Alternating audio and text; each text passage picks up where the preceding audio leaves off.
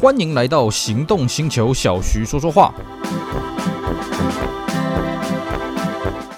Hello，大家好，我是 Celsius，非常高兴呢，又在这边跟大家空中聊聊天。今天呢，我们继续来跟各位聊聊交通回忆。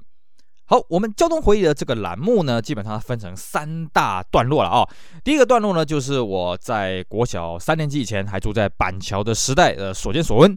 第二段呢，就是我国小三年级到大学之前呢，搬到台南去的所见所闻。第三段呢，当然就是我从这个大学时代呢，哎，回到台北所看到的东西了啊、哦。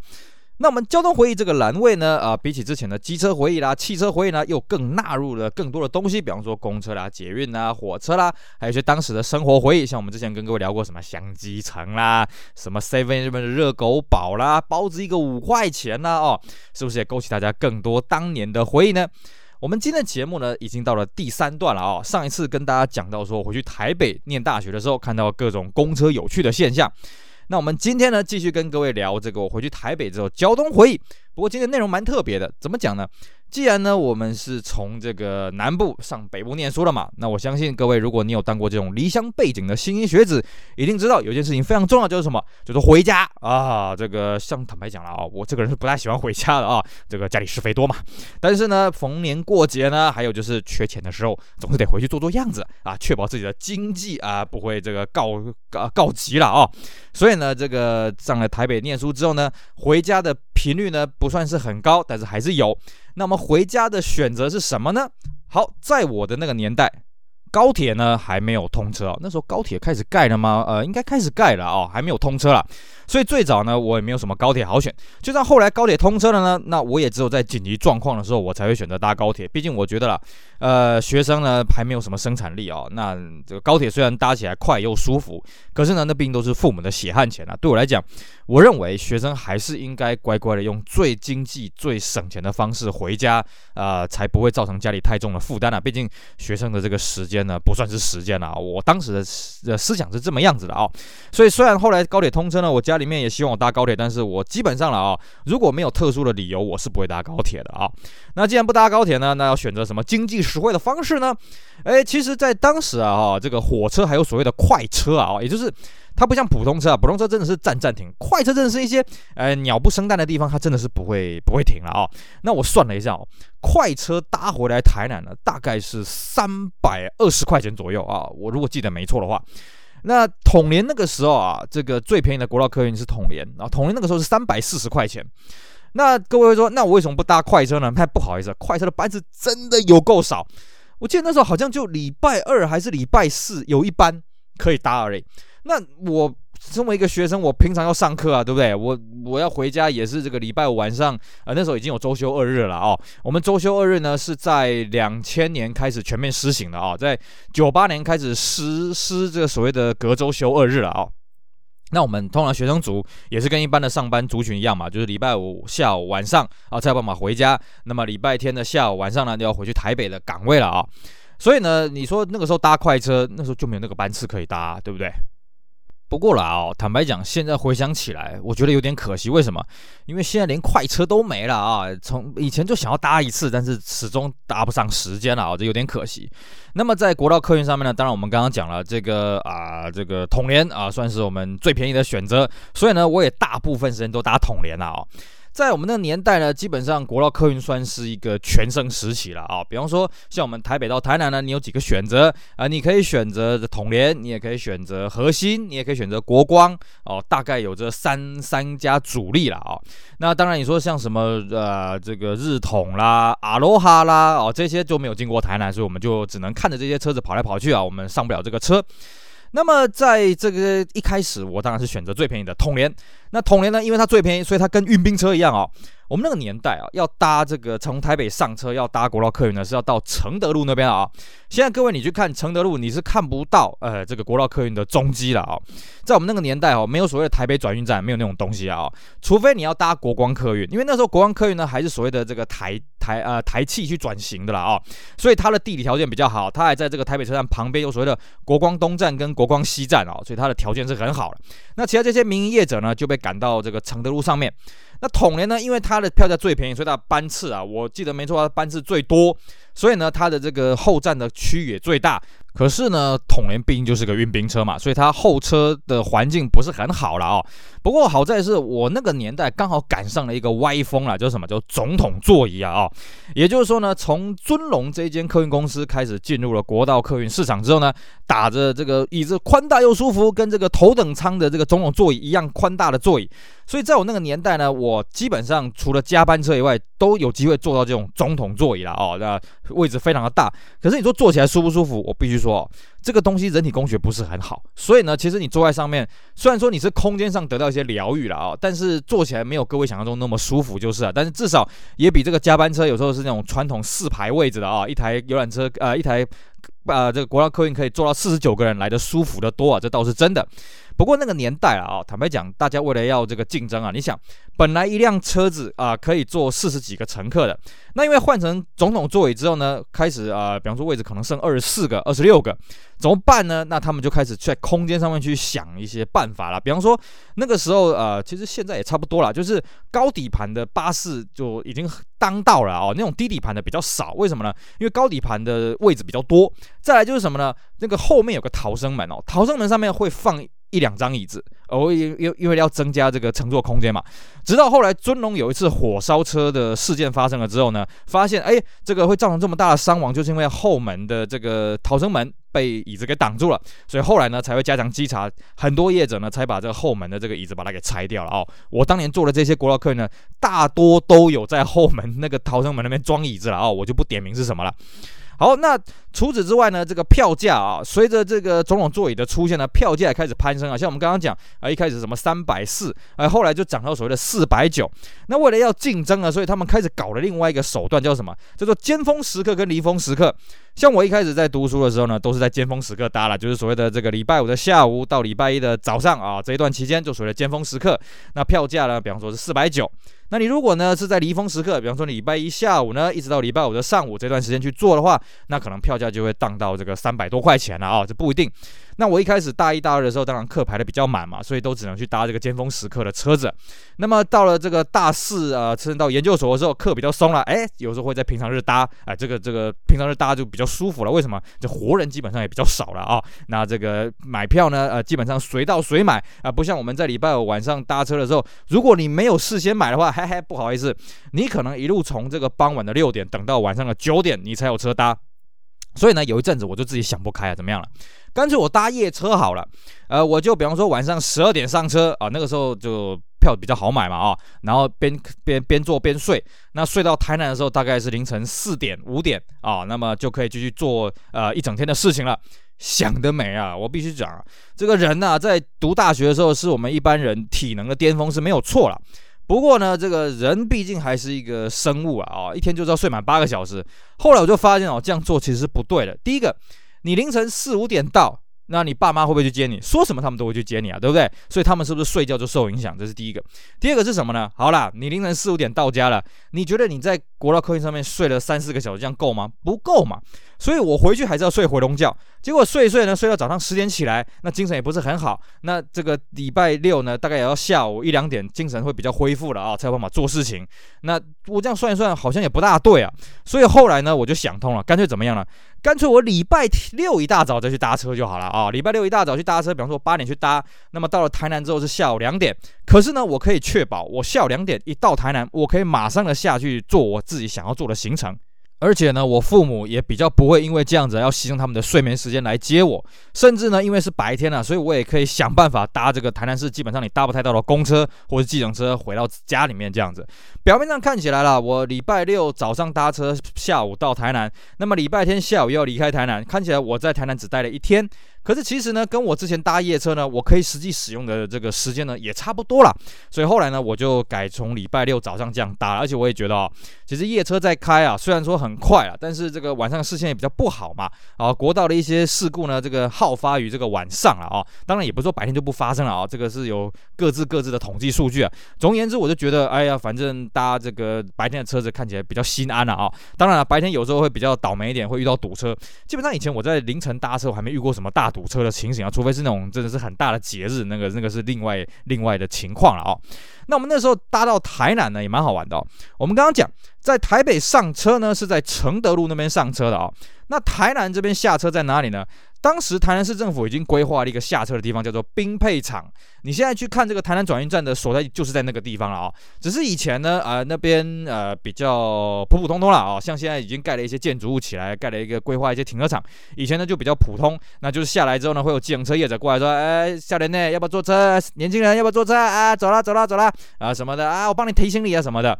现在都已经规划很好，就它有个计程车排班站，那你要主动过去那个排班站上计程车。以前那些管理真的是我觉得令人摇头了，所以呢，久而久之我也不在那边搭计程车，我都是到大马路上面来拦计程车，我觉得这样子比较好。当然以前有时候想不开了啊，因为其实我家离火车站没有很远，我家呢骑机车到火车站，嗯，正常来讲十五分钟一定到了。有一次呢，我还真的用走的，我走了四十五分钟，嚯，我真是佩服我自己啊，还拎着这个大行李这样走了啊。后来年纪大了呢，我就只干过这么一次，我就没有再干第二次了啊。那么相对的，在台南那个时候要上车要回台北的时候呢，哎，不好意思。兵配厂在当时呢，不负责上车，只负责下车哎啊。上车呢，你要回到台南火车站的前面，也就是所谓的台南的北门路啊。在那边呢，各家业者像我们刚刚讲的这个统联呐、核心呐、国光啦，哦，都在那边哦。那跟这个台南的、啊、台北市的承德路一样。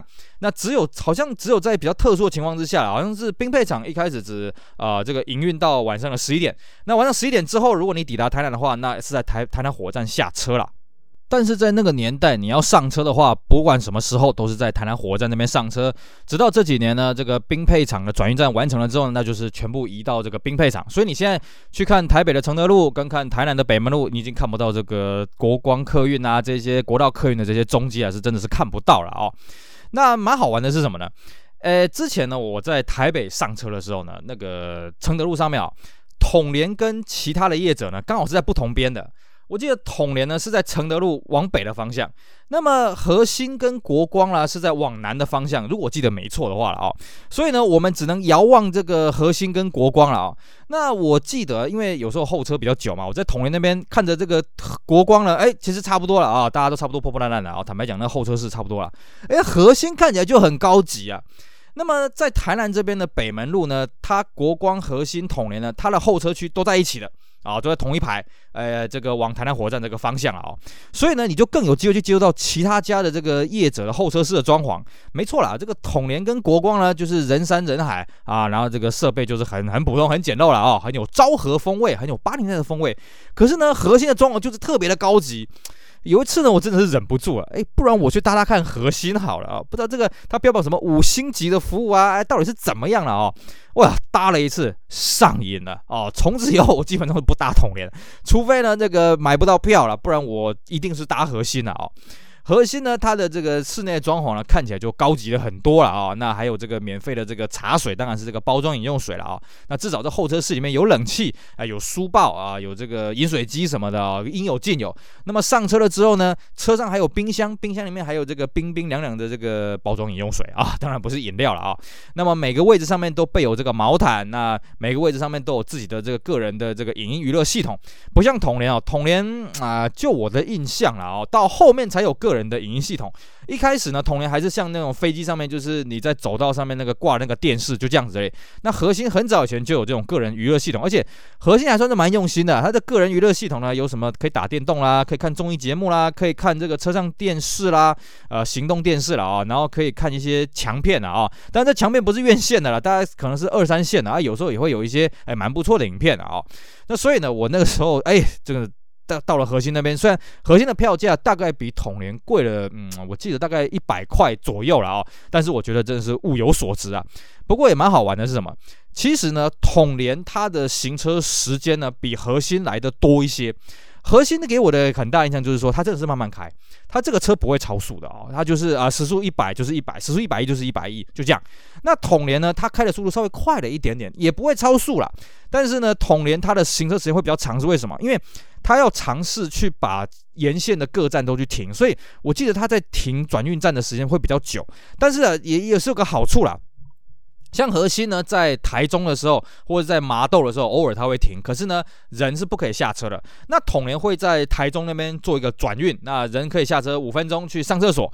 那我们以前呢，就是会利用这五分钟的时间，顺便去买个晚饭，去买个午饭来吃一吃。但是要记得，呃，原本的车号要记得回来啊。那这样子多少也造成了这个行车时间的延长嘛，所以呢，我后来发现啊，嘿，核心这种方式比较不错。那你说，那核心我在车上我要上厕所怎么办呢？车上有厕所，只是呢，这个车上的厕所它的循环啊，不是开外循的，所以，哎，你上完厕所之后呢，嘿，大家都可以闻得到你刚刚上的厕所是小号还是大号了啊，这是一个美中不足的地方。不过呢，核心真的坐起来舒服了哦。我后来基本上都是在搭核心的哦，真的，除非买不到票，不然我不会去搭统联。而且核心的车子，哎，坐起来也蛮舒服的啊，内装的装饰也是相当高档。只可惜啊，它的这个总统座椅呢，这人体工学也没有说很好了，但是我觉得比统联来的好了哦。所以呢，后来我就跟核心这个长久的密切的这个配合了哦，一直到现在呢，我如果要搭国道客运呢，我还是会首选核心的啊。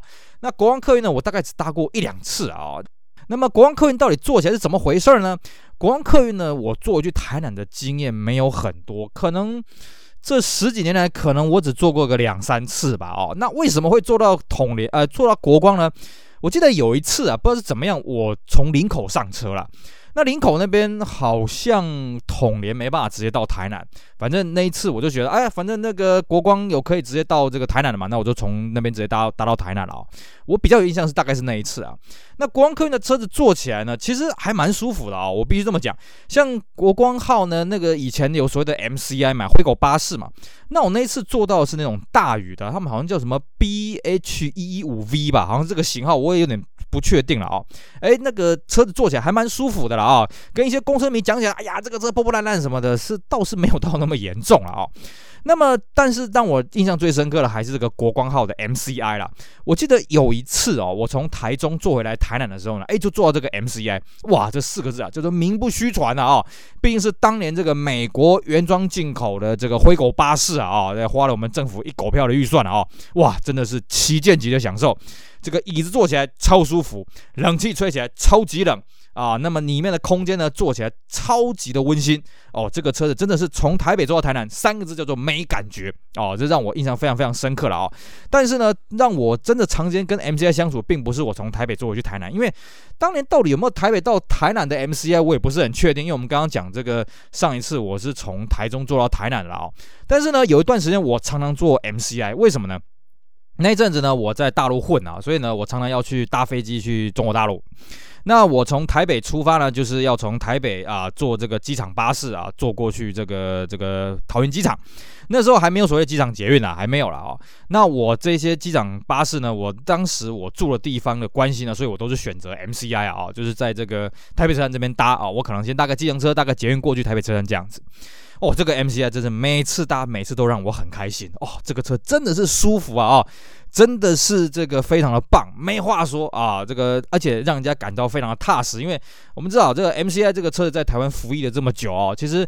在这个真的不小心发生事故了哈，基本上是攻无不克，战无不胜了啊！当然也不是无敌了，我记得他曾经有跟火车对决过了啊，那也有跟收费站对决过了啊。当然了，这个讲这个好像有点在人家伤口上撒盐，就是说这个车的安全性啊，我相信大家是毋庸置疑的啦。而且它的里面真的是做了很多人性化设计，甚至呢，这个车子服役了二三十年呢，其实我们坐起来还是非常的舒服啊。唯独就是呢，它的引擎的污染真的太严重了。如果记得没错的话，这个车好像还是柴油引擎，而且是二行程的柴油引擎，哇，这个污染真的相当的重了哦，所以后来呢，这国光客运陆陆续续把这些车子延役了一段时间，那么又全部都除役了啊。我们现在早就看不到这个 MCI 的这个国光客运了啊，你只能在一些这个呃公路局的驾训班，还看得到一些，还有一些什么民间的收藏家有买过这个 MCI 了啊。不过我对这 MCI 真的是印象非常的深刻，就是了。那么后来呢，慢慢出社会呢，也开始存钱自己买车，所以呢，我现在啦比较少这个搭国道客运往返台北、台南，因为呃第一个啦，因为疫情的关系嘛啊，第二个就是说，其实我在沿途呢啊、也有些朋友，也有些客户要去拜访了哦，开车毕竟比较这个比较方便一些了啊，但是呢，就我在高速公路这样子跟这些国道客运交手了啊，这个心得也是蛮多的哦。首先第一个。我们在开小客车，当然我们速度会比这个大客车稍微来得快一点点嘛。当然我开高中，我基本上我不超速了哦，我这个也是傻傻的慢慢的这样子开了哦。那基本上呢，会被我追过去的车只有一种，叫做核心哦，核心这个车真的是开得慢，跟我以前呢在搭国道客运在搭核心的时候印象是一样的哦。这个车型的速度就是慢，但是它稳。那么我大概跟我速度差不多是什么？是统联，统联大概就是按照这个最高速度在开。那会被呃会把我超过去是什么呢？国光啊，这个我印象非常深刻。国光在当年常常超我车，今现现在是好很多了啊、然后还有一种，还有两种车是更恐怖了，一个叫飞狗，一个叫尊龙。我不不得不讲哦，飞狗这个人是用飞的哦。有一次我记得我大一的时候，那时候我跟一个车友啊，这个一起去台中一趟啊，因为他是台他在台中有这个有混过了啊，所以他台中那边地理环境他比较了解。那我们一起去那边玩一玩。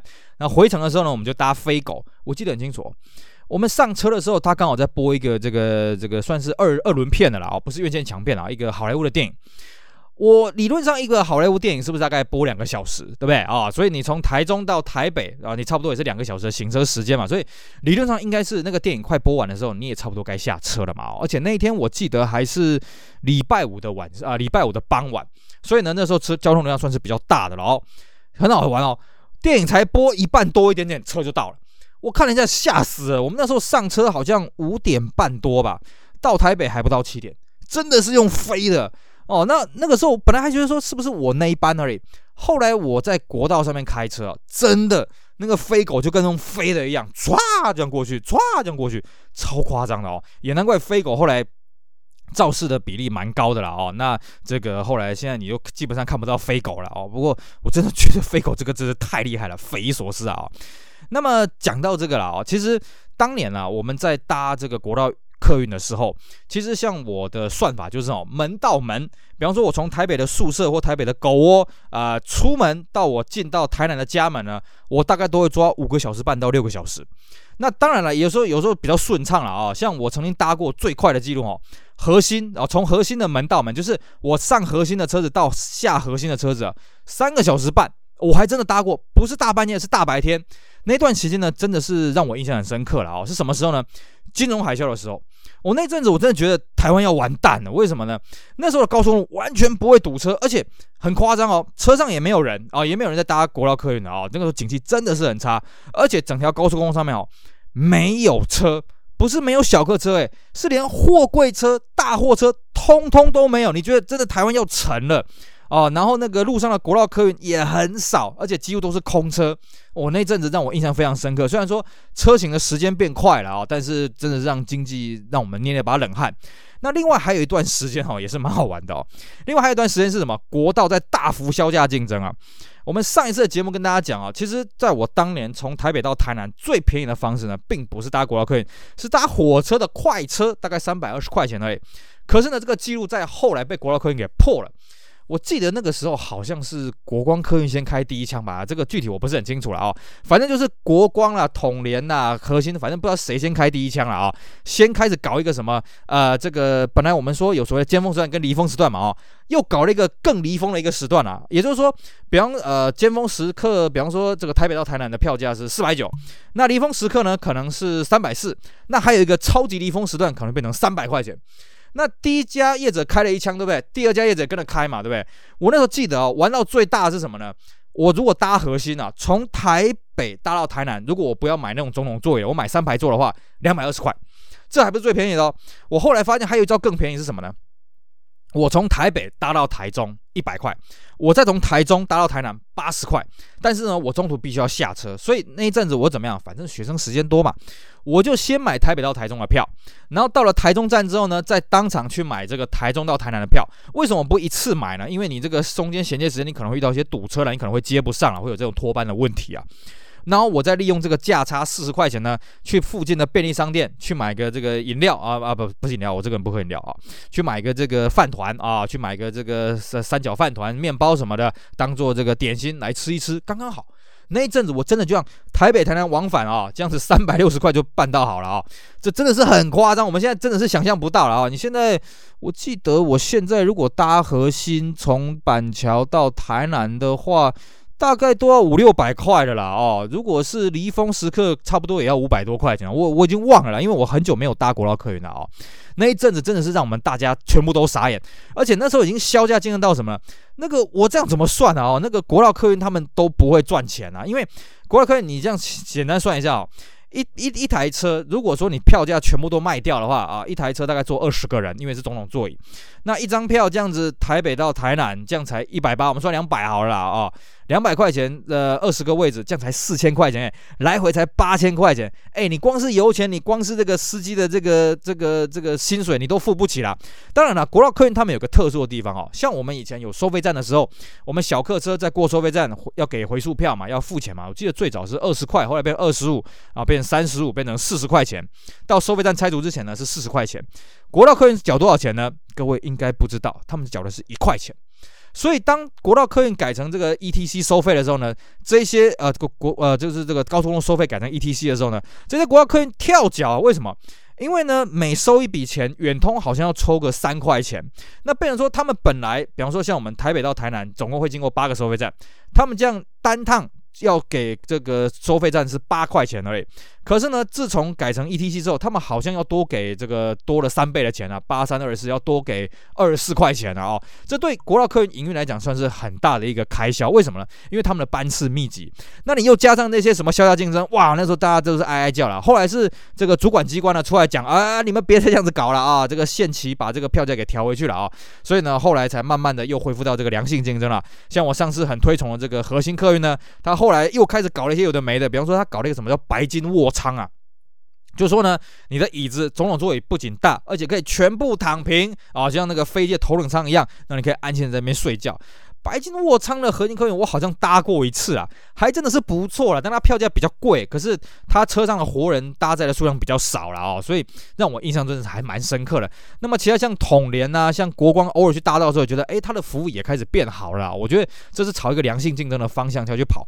不过我也必须讲了，这些国道客运他们经营上来讲也算是蛮呃蛮辛苦的。为什么呢？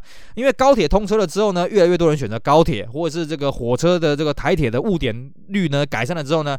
我不得不说了。偶尔我也会搭台铁，那台铁的车上比较不会像国道客运那么的狭小，比较不会那么的无聊，那座位也比较宽大，而且准点率也比较高。毕竟台铁不会塞车，会延误是没有错，但是不会塞车啊。那么平稳度也是比较好。唯独的缺点就是台铁的噪音稍微大了一点，因为我们在这个火车上面嘛，会有这个什么鱼尾板嘛，啊，轨道上面会有这些分并嘛，啊，什么的，它就会咣咣咣咣，锵锵锵锵锵。然后呢，这个火车的这个脚接触啊，会让叮叮拐拐、嘤嘤歪歪了啊。整体舒适度呢，其实是好一点，但是噪音稍微大了一点。但是国道客运呢，它就强就强在说，OK，像我们上次讲的这个核心客运呢，它有个人的娱乐系统啦啊、哦，然后呢，它的这个。保证你有座位啊，你不用像火车，你倒霉点，你要用站的了啊。只是缺点就是，哎，火车至少可能还车上还卖个便当啊，还帮你丢个垃圾了。那这些核心呢，我们上车之前呢，统统联呢，上车之前我们就必须拆卖好这些物品。